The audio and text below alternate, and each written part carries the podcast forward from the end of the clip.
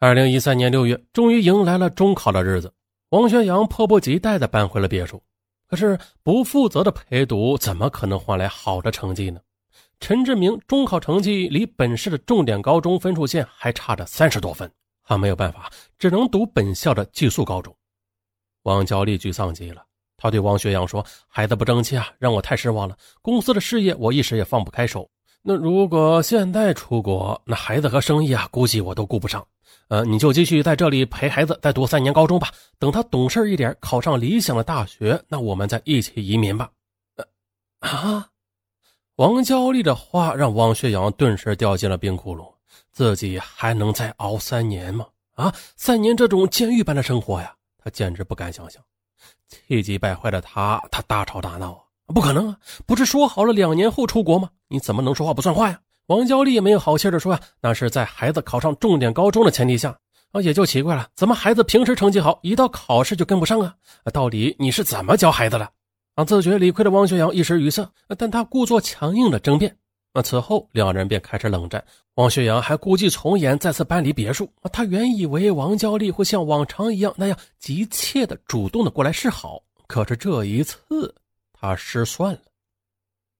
王娇丽刚开始的时候还真的准备给王学阳打电话，可是被儿子陈志明一把给拦住了。他对母亲说：“虽然呢我是很调皮不懂事但我不傻。这两年我也看出了你和汪学阳的关系不一般。但是呀，妈妈，他真的是不值得你托付终身的，并且呢，我也不可能接受他做我的继父，因为他他一直在忽悠你，一直以来都是他在帮我做作业。”那天晚上，陈志明把汪学阳的所作所为向母亲全盘托出。王娇丽听的是目瞪口呆自己这两年也算是对得起汪学阳了，可没想到竟然换来如此虚伪的回报。更可恶的是啊，还为此耽误了儿子的前程。由此失望透顶的王娇丽决定啊，果断放弃这段感情。再说这边。离家出走大半个月的汪学阳迟迟没有等到王娇丽的电话，可手里的钱也快花完了。那他呢也不想找工作，他按捺不住啊，主动的给王娇丽打电话啊，表示自己想通了，看在感情的份上，愿意继续陪读陈志明三年。哎呀，可是汪学阳他做梦也没有想到，王娇丽已经另有打算。王娇丽的公司这两年因为受到网店的严重冲击，不太景气，由此他准备关掉公司的实体门面，转战网络平台。同时又抽出一部分资金给自己和儿子办理投资移民澳大利亚的手续。同时呢，王娇丽为了拖延时间，对王学阳敷衍道：“啊，这几天工作实在是太忙了，孩子呢也放假了。嗯，这样吧，过段时间我就来找你。”可就在汪学阳安心的等待回归别墅的日子里时，他却突然接到一位久未联系的公司同事王玉的电话。王玉说：“王总的门市部门已经关门了，大伙儿都在找工作呢。那你现在在哪里高就啊？能不能帮忙推荐一下？”王娇丽的公司关闭了，王学阳心里顿时一惊，他立即试探性的给王娇丽打了电话，说自己趁孩子放暑假找了一份工作过渡，自己还有一些书放在出租屋里啊，想王娇丽开车带他去取一下。而电话那头的王娇丽一听汪学阳找了工作啊，觉得是结束感情的好契机，于是啊就立即开车接到他，准备等他搬走自己的东西时就跟他摊牌。而去出租屋的一路上，汪学阳一路的试探王娇丽最近的生意啊，王娇丽都是支支吾吾的搪塞，这让汪学阳心里很不爽，那可是又不好发作。来到出租屋，他将自己一些旧书搬到车子的后备箱里，当时啊，汪学阳的心里还打着小算盘呢。啊，他把自己的行李也带在了身边，想借搬书的机会把行李和书一起搬回别墅。可没想到啊，当汪学阳打开后备箱后，却看到里边躺着一份移民中介的申请材料，而资料上赫然的就写着王娇丽和陈志明两个人的名字。原来，原来只是以为王娇丽对自己隐瞒了生意上的事情，没想到啊，他还要甩掉自己，带着儿子单独出国。想到这里，王旭阳内心的火蹭的一下冒了起来。当初王娇丽那样求着自己陪读，如今呢，见他没有价值了，就像是把他丢抹布一样给甩了，而他还傻乎乎的做着美梦。不行，不能就这样便宜了王娇丽。王学阳迅速的在心里算了一笔账，自己这两年虽然工资奖金照拿，但是所付出的精力、所受的屈辱远比上班还要多得多，所以王娇丽至少得再付给他多一倍的工资和奖金。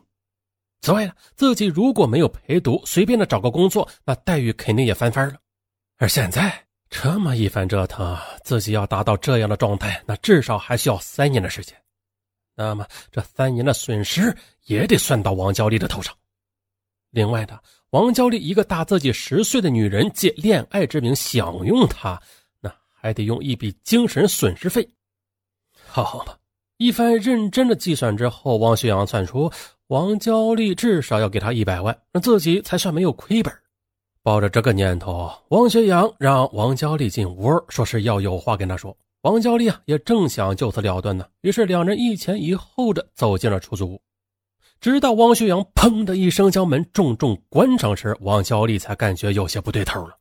这时，王学阳大声的质问他：“你为什么一直骗我？今天你必须给我说清楚，后备箱的移民资料是怎么回事？还有公司关闭你不告诉我，又是怎么回事？”听到他一通先发制人的质问。王娇丽压抑在心里的失望与不满也不想再掩饰了。他数落起汪学阳这几年的偷懒式的陪读经，看到自己的伎俩被揭穿了，啊！汪学阳恼羞成怒，竟然啪的一声打了他一耳光，吼道：“你还有脸说呀？啊！你一个比我大十岁的老女人占我便宜，还觉得我欠你不成啊？”说着呢，王学阳便扯到了正题：“你必须赔我一百万，三天之内把钱打到我卡上，否则我和你没有完。”其实啊。王娇丽原本对感情还是尚存一丝留恋的，而此刻呢，这一丝留恋也是彻底的灰飞烟灭。而驰聘商场多年的董事长，他也不是吃素的，他拿出了不容置疑的强硬态度，说：“你和我恋爱也好，给我儿子陪读也好，都是你心甘情愿的啊！工资奖金一分不少都发给你了，你还想怎么样？想要讹我的钱吗？我告诉你，门都没有！哼，你这种吃软饭的废物，就一个字儿滚！”而王学阳呢？他再也控制不住自己的情绪了，他大骂道：“你这个死骗子，贱女人！” 他精算了两年的人生计划，就在这一刻彻底坍塌。坍塌的同时，一个男人的尊严也啪的一声碎了一地。他怒火中烧，随手操起茶几上一把半尺长的不锈钢水果刀，向王娇丽捅去。王娇丽见此，惊恐的想向门外跑，结果却被汪学阳一把给拽了回来，摁倒在沙发上。王娇丽先是被刺中左手，她一边呼救，一边和汪学阳奋力的扭打起来。但是受伤的她显然是敌不过汪学阳的。很快的，汪学阳就再次举刀狠狠地刺向她的颈部和胸部。隔壁的邻居听到王娇丽的求救声之后，迅速拨打了幺幺零。可民警赶到时，已经晚了。只见王娇丽已经倒在血泊中，王学阳则瘫软在一旁。紧接着，王娇丽被紧急送往医院。可是最终因为伤势过重不治身亡，王学阳则因为涉嫌故意杀人罪而被刑拘。好了，王学阳作为一个硕士，那摆在他面前的本是一条阳光大道的，然而呢，他没有用自己的经济学知识去争取锦绣前程，却执着的于成本论，一心想抄快道走捷径，而实际上啊成功是没有捷径的。只想付出最低成本的人，那付出的恰恰是最高昂的代价。啊，到此本案结束。